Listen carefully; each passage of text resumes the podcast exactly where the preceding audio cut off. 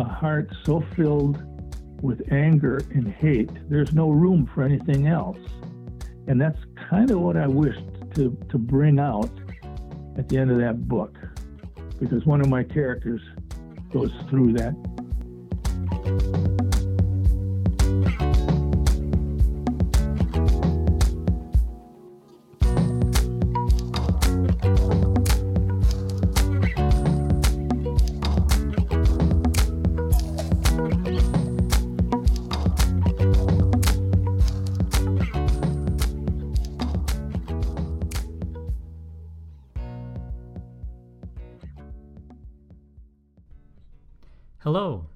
Welcome to History Through Fiction, the podcast.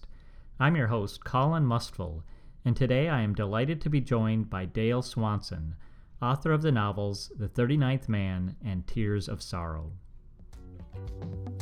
That's one of the things that, that I really enjoy doing. I enjoy digging out facts that aren't normally known.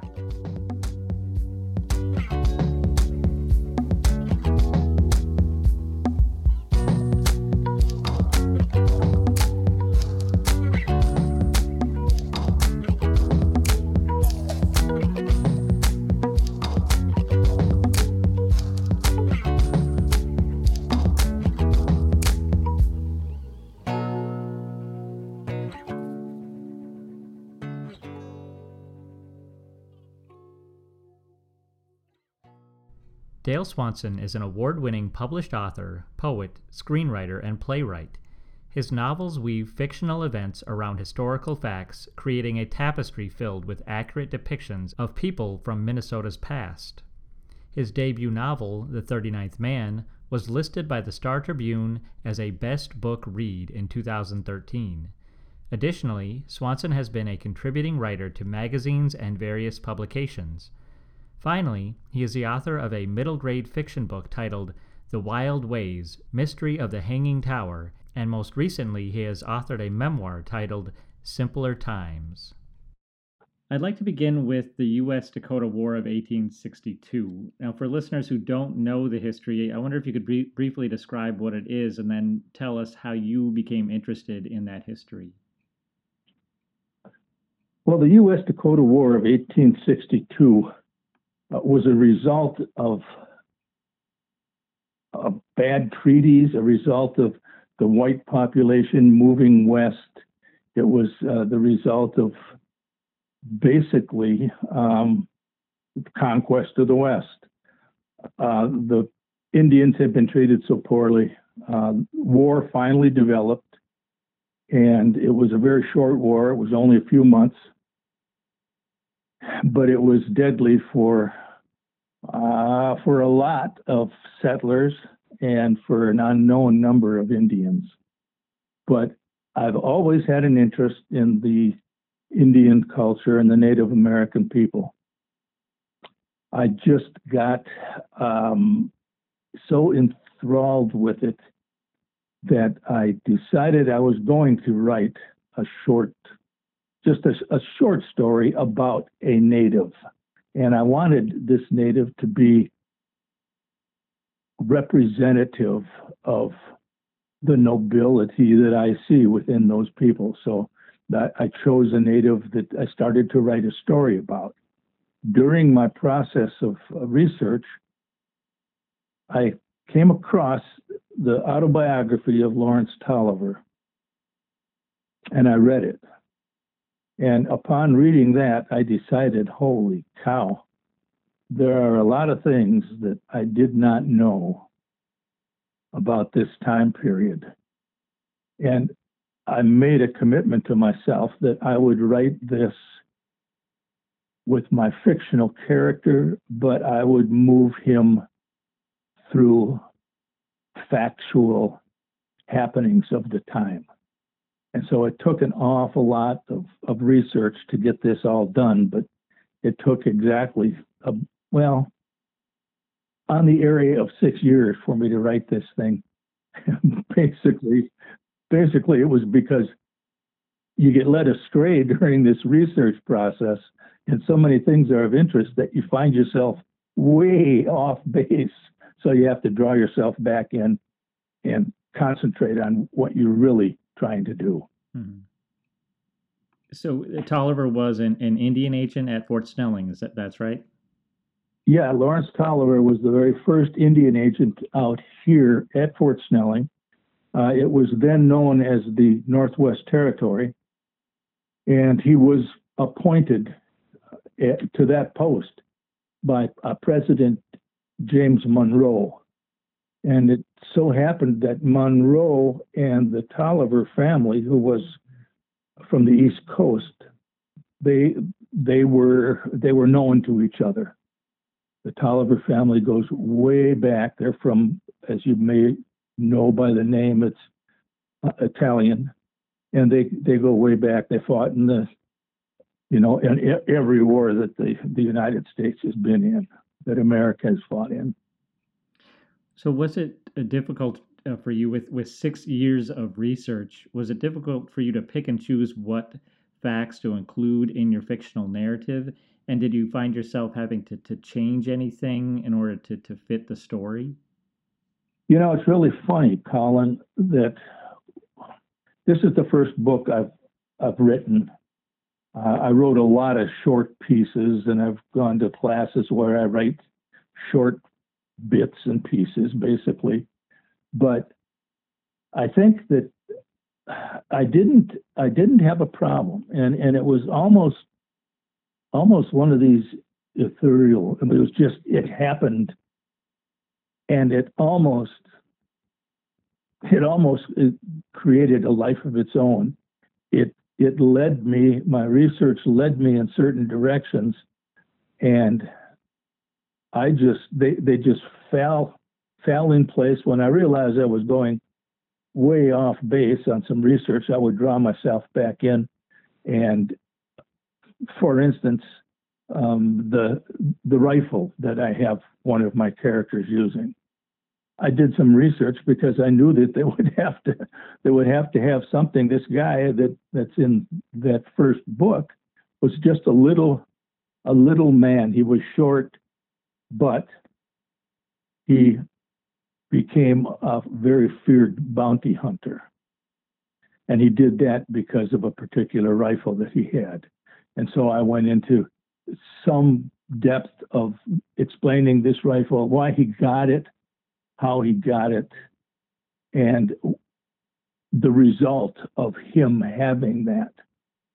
Uh, when I first started writing on that, when I came to that part of my story, I almost thought about turning it over um, like oh some some things you see in the in the movies about the life of a gun where it starts out here and that person gets killed and it and it, the, the gun moves to another owner but I gave that up. I that wasn't at all what this book was supposed to be about so um, that's what my my research did lead me on a lot of things that convinced me, well, I want to use that in the book. And so the result is an awful lot of history and a lot of history that isn't in the text textbooks.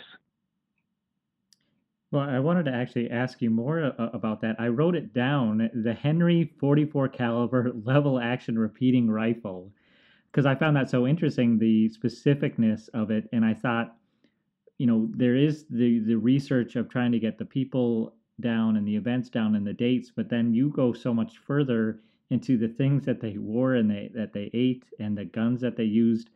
Uh, was that difficult for you to to do go beyond just the facts into those little bits and pieces of how they lived? No not at all. I didn't find it difficult. Um, uh, to me that's where a lot of the interest in the story lies in the in the things that they're factual, but they fold right in with my fictional story. At that point in time, when that gun was was made, it was in the early 1860s. Um, that gun was made, and at about the same time, the Spencer carbine rifle was was used by the cavalry. But the other one, it, it, when you when you cocked the Spencer rifle, you would have to pull the hammer back every every time you cocked the shell into the bullet into the chamber. But on this other one, uh, you could shoot without ever having to pull the hammer back. It you you cock it and the hammer's back, and you aim and you shoot. So it, it the firepower was much greater with that rifle, and I thought this is what the guy needs because without that, there's nothing special about him at all. But he became very feared because of his ability to use that rifle. Mm-hmm. So your your debut novel, The 39th Man, it ends with the U.S. Dakota War, and there's a lot of context leading up to that and how that happened. But then your second novel goes even further, I think, with the, the expansiveness of the history, going all the way from the U.S. Dakota War to the massacre at Wounded Knee Creek in 1890. Was that? Tell me about the process of parsing that history down and making it into a story? Well, in the first the first book that I wrote was intended to be the only book on that subject. Um, uh, uh there were a lot of people that asked me, "Well, when is the next one going to come out? When are you going to carry this to, through to the end?" And it became such a such a um, it, it, there were so many people asking me to do that that I said, "Oh, okay, well, I'll, I'll give it a shot." And so I went through the same process with that. Only, to be honest with you, Colin, that second book, I had to cut about 80 pages, almost almost 80,000 words out of that second book because I had it started in a different place and it ended at Wounded Knee but I had a lot of other things that came into play. Mm-hmm. Uh, a, a, lot of things that I, um, I'm, I'm not very grateful to my to my editor because I sent I sent her the second one. I thought it was really good. It, if you've noticed on on those those two books, I have a tendency to jump from one character at a at a point in time and then move to another character at that same point in time, and because these guys are going to meet up eventually. Um, and, that's my mindset when I'm writing that type of a when that type of a novel. And so my editor got all over me on the second book because holy cow, I was going to Grant as a president um, to all, all, over the place. I thought it was good. I thought it was well done, but uh, I changed it. I just, you know, I got tired of, okay, well, then I'll just wipe all that out of there. So I wiped it all out. And instead, I used footnotes at the end of the second book to to tell some of the story that I removed, the dis, the you know the destruction of the buffalo herd and the just the the poor treat the poor way that the natives were treated. And uh, so I just I just wrote the story and took a lot of that stuff out. And it mainly followed the main cast of characters through the whole process. Well it sounds like maybe you've got a whole nother novel there waiting on your shelf. Well as a matter of fact i do i really do i'm i'm, I'm working on a, a follow-up on on on that kid i also wrote a children's book uh-huh. and that was pretty well received so uh, that one I promised uh, I would uh, do a follow up on that one, and I and I haven't yet. It's not coming to me real easily like the others seem to. But so yeah, I know I've got I've got plenty of plenty of stuff for another book um, without doing a whole lot of research too. I think. Yeah. Well, so I've asked you about some of the history. I wonder if you can talk a little bit now about your characters. I know you have a cast of characters in the front of the of of um, Tears of Sorrow that kind of says, you know, this these are fictional, these are non-fictional. Tell me about developing your fictional characters, especially your main character, Anton McAllister. Okay, yeah, that's in the 39th Man. Um, okay. Anton McAllister is a character that is just kind of a figment of my imagination. I I brought him in because I wanted my main protagonist in the novel.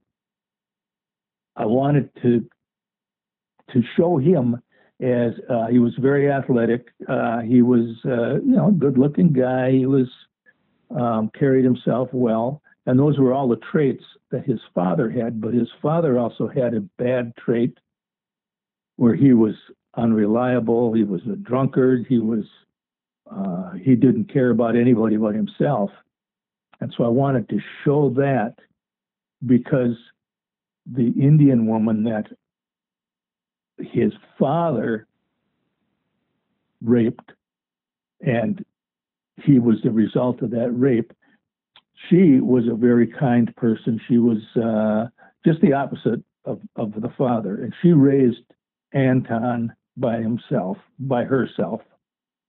And she dies when he's only 13 years old. And he had already, he was already, uh, he had the looks and the build of his father, but he had the, he had the uh, wherewithal of his of his mother. His one failing was an incendiary temper. So that's what McAllister, Anton, my primary character, that was that was his main drawback. Hmm.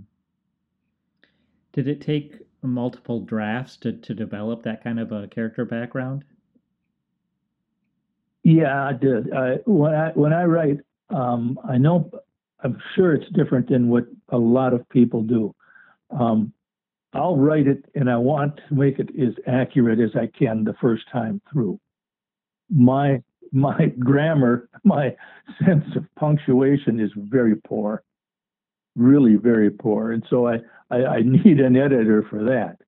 But um, I I try to I try to make the story. I try to make it weave in and out and I bring my characters in and out of certain circumstances where they are true things that happened, and that's that's one of the things that that uh, I really enjoy doing. I enjoy digging out facts that aren't normally known, and you know that there was a lot of things that are known about Colonel Snelling, for instance, um, and there was a a situation at the fort that was pretty unique. And there were there were a lot of things that I found that aren't publicized, you know, that aren't really well known. So that's I think that's kind of where I enjoy doing that. I enjoy doing that kind of writing. So that my idea my idea is if I can write something that somebody can sit down and enjoy reading. And on that particular book, there were a lot of uh, I had a lot of feedback saying they had trouble putting it down. And I know that sounds like a a pile of dung, but um, it it was easy to read. Uh, probably sixth or eighth grade reading, so it's it's easy to read, um, and it's I, I, get a lot of pleasure out of trying to give the feel as though you were there. You know, the smell, the odors, the the texture of things, and th- those types of things that everybody says you should have. Well, so they, yeah, they definitely flow nicely and um, quickly. They're kind of quick reads almost, but then you also add in a lot of those those facts that, that people wouldn't know about, and a lot of real descriptive details about the the landscape that I think is nice. Well, thank you. I appreciate that. Yeah, I think that's maybe one of one of my strongest um, gifts is to be able to do that because I think it's important. I think it's really important. If I say a guy is stand, sitting on a on a rock on a hillside and he's looking down into this valley, well, that's what that would be enough. It tells you he's on a rock looking down in a valley. But I like to elaborate on what he sees and and as the the sweat runs down his edge of his nose and drips, and you know mm-hmm. those types of things. Visceral details. Yeah. So, so the your second novel is is about the the Black Hills essentially, and and what happened there with discovering gold and the Battle of Little Bighorn and all, and you know those things that followed. Did you have you spent much time in the Black Hills yourself? Yes, I had. I have relatives that live in the Black Hills. My father's brother's family lives out there. So I have many cousins. Uh, I have many cousins that live. As a matter of fact, I have one cousin that lives on the Bozeman Trail out in Wyoming. So there was a lot of there were a lot of people that uh, that I know in the Black Hills and did a lot of a lot of research, a lot of uh, everything about that area besides what I know. But I think that it's important that if I'm going to write something, I'm going to write something that I know about, and that allows me to, to you know, make make those observations.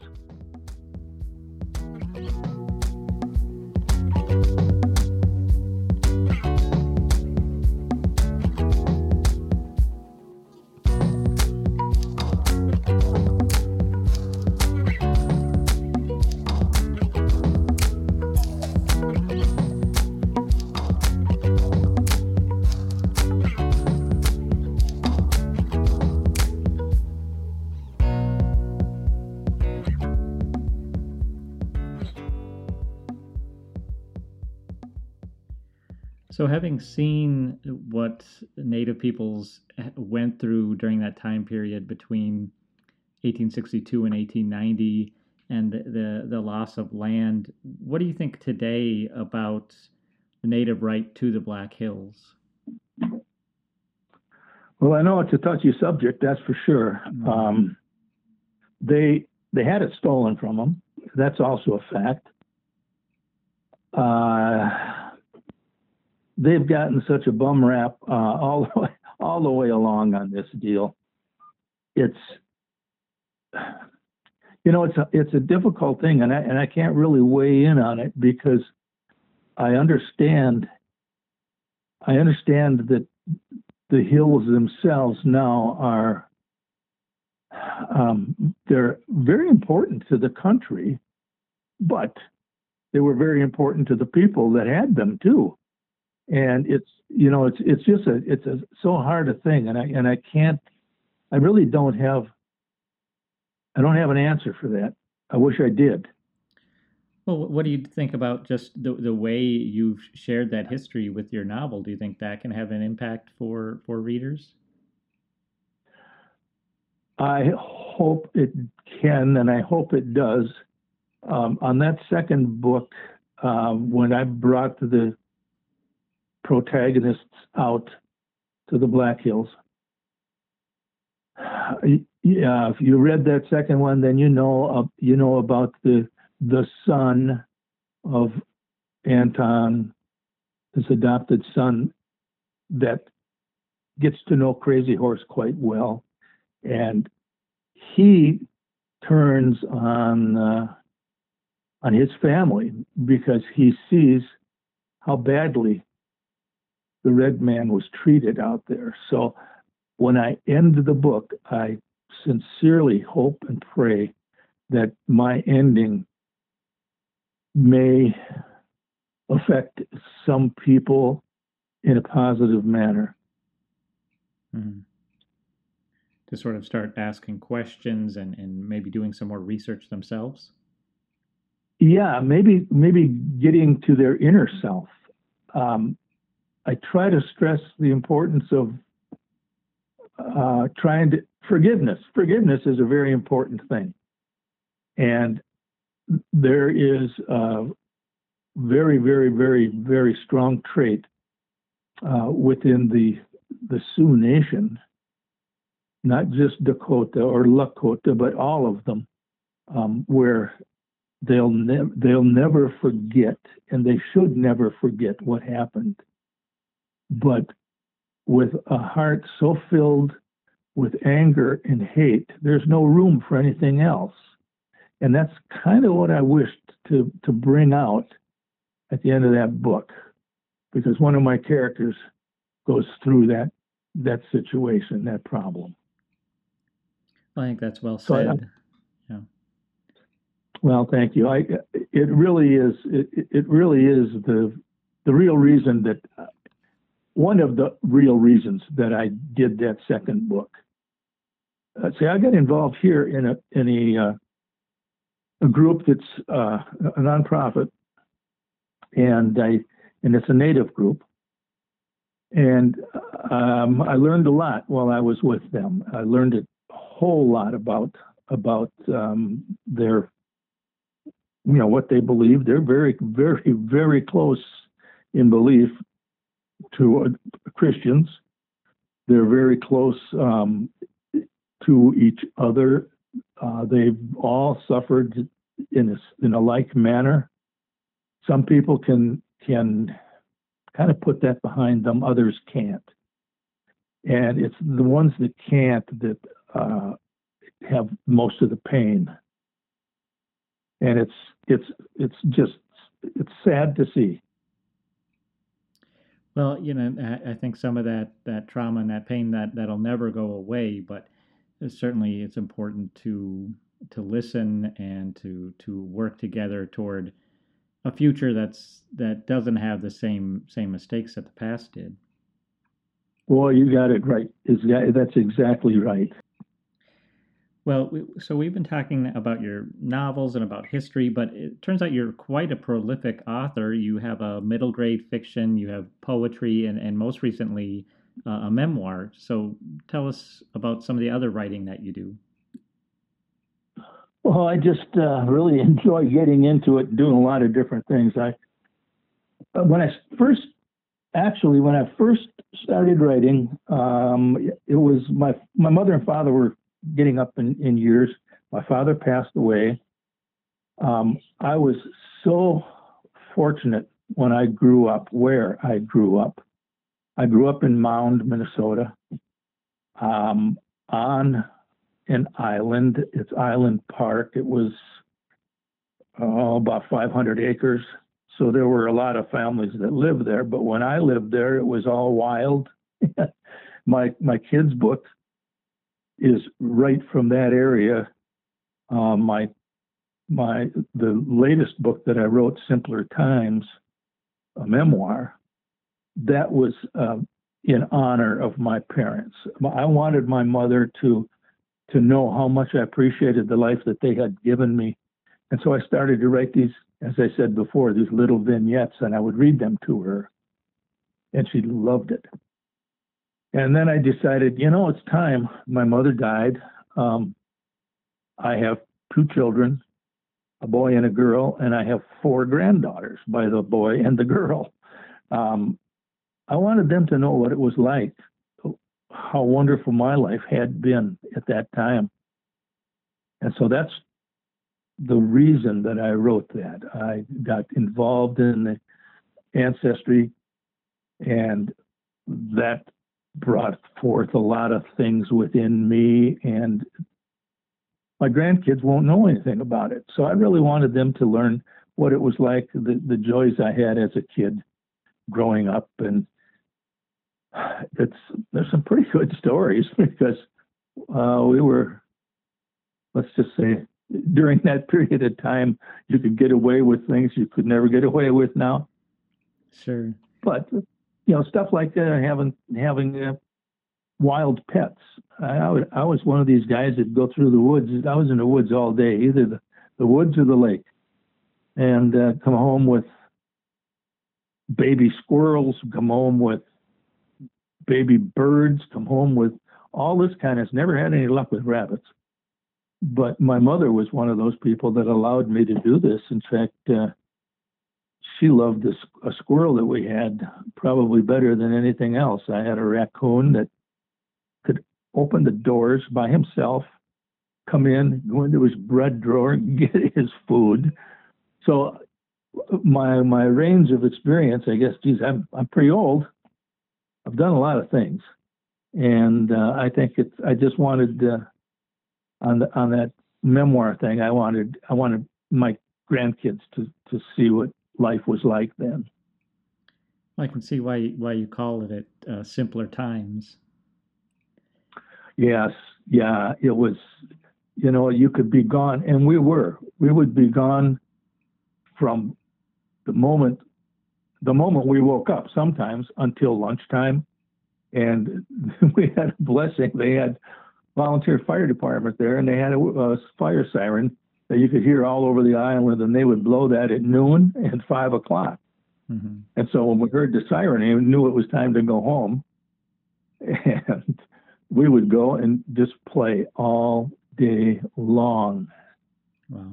So we, yeah, we did. Uh, it was just the most wonderful, most wonderful childhood a person could ever ask for. So I, I am, I am very lucky, Colin. Very, very fortunate.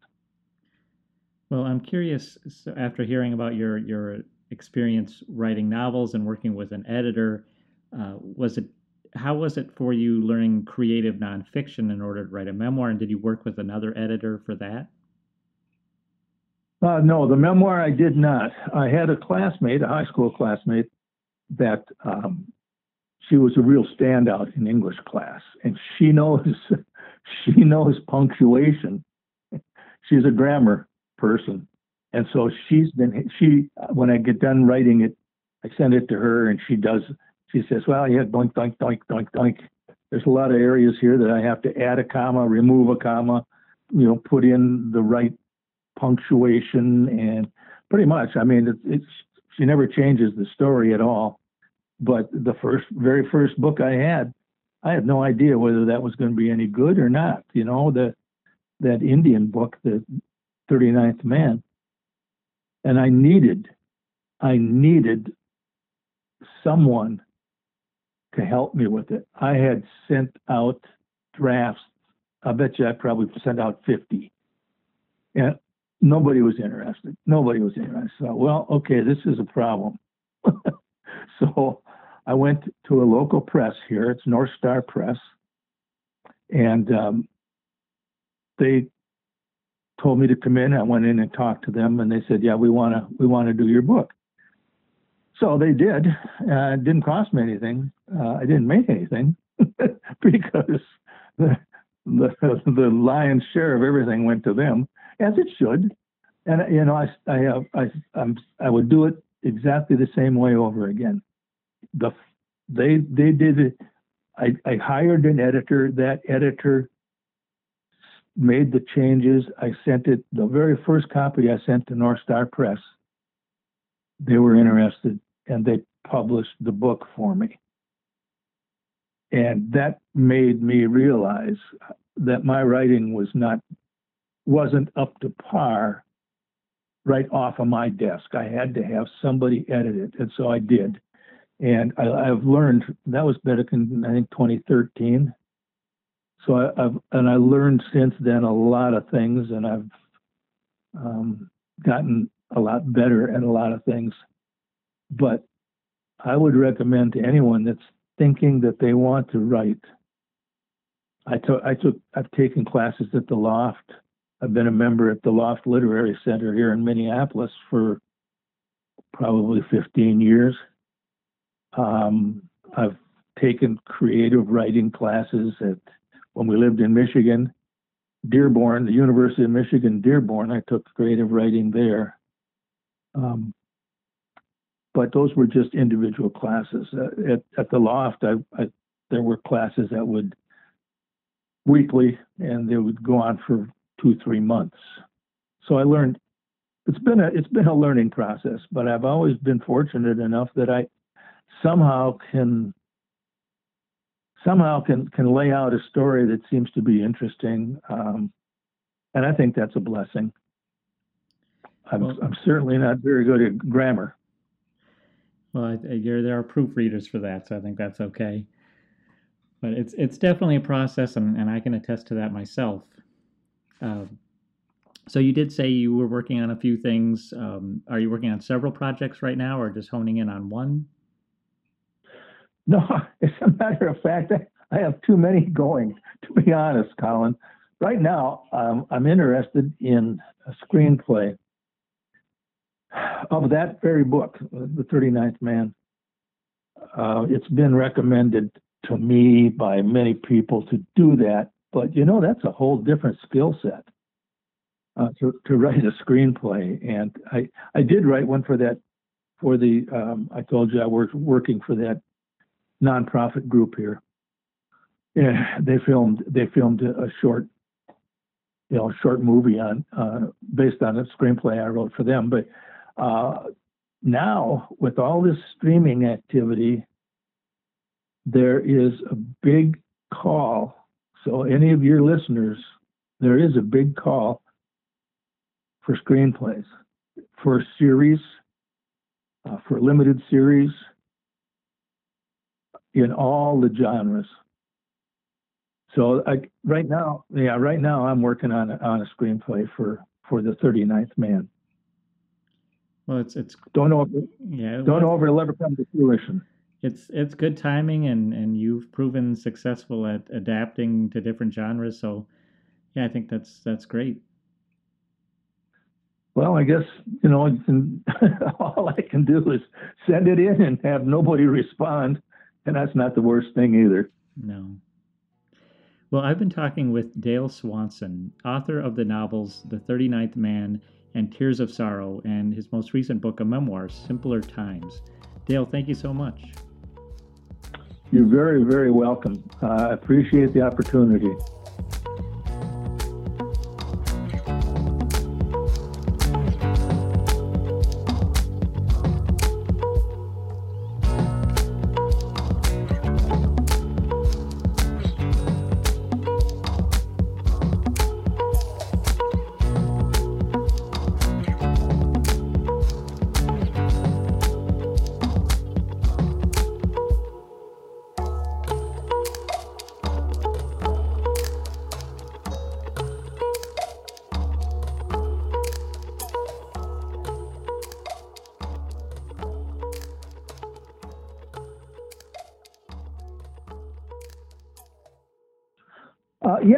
Yeah, I've uh, gee, I've, I have relatives that live out there, and oh, that goes. The relatives live out there, and they uh, revisited them quite often. I'm sorry that other thing. is going nuts. Oh, crying out loud.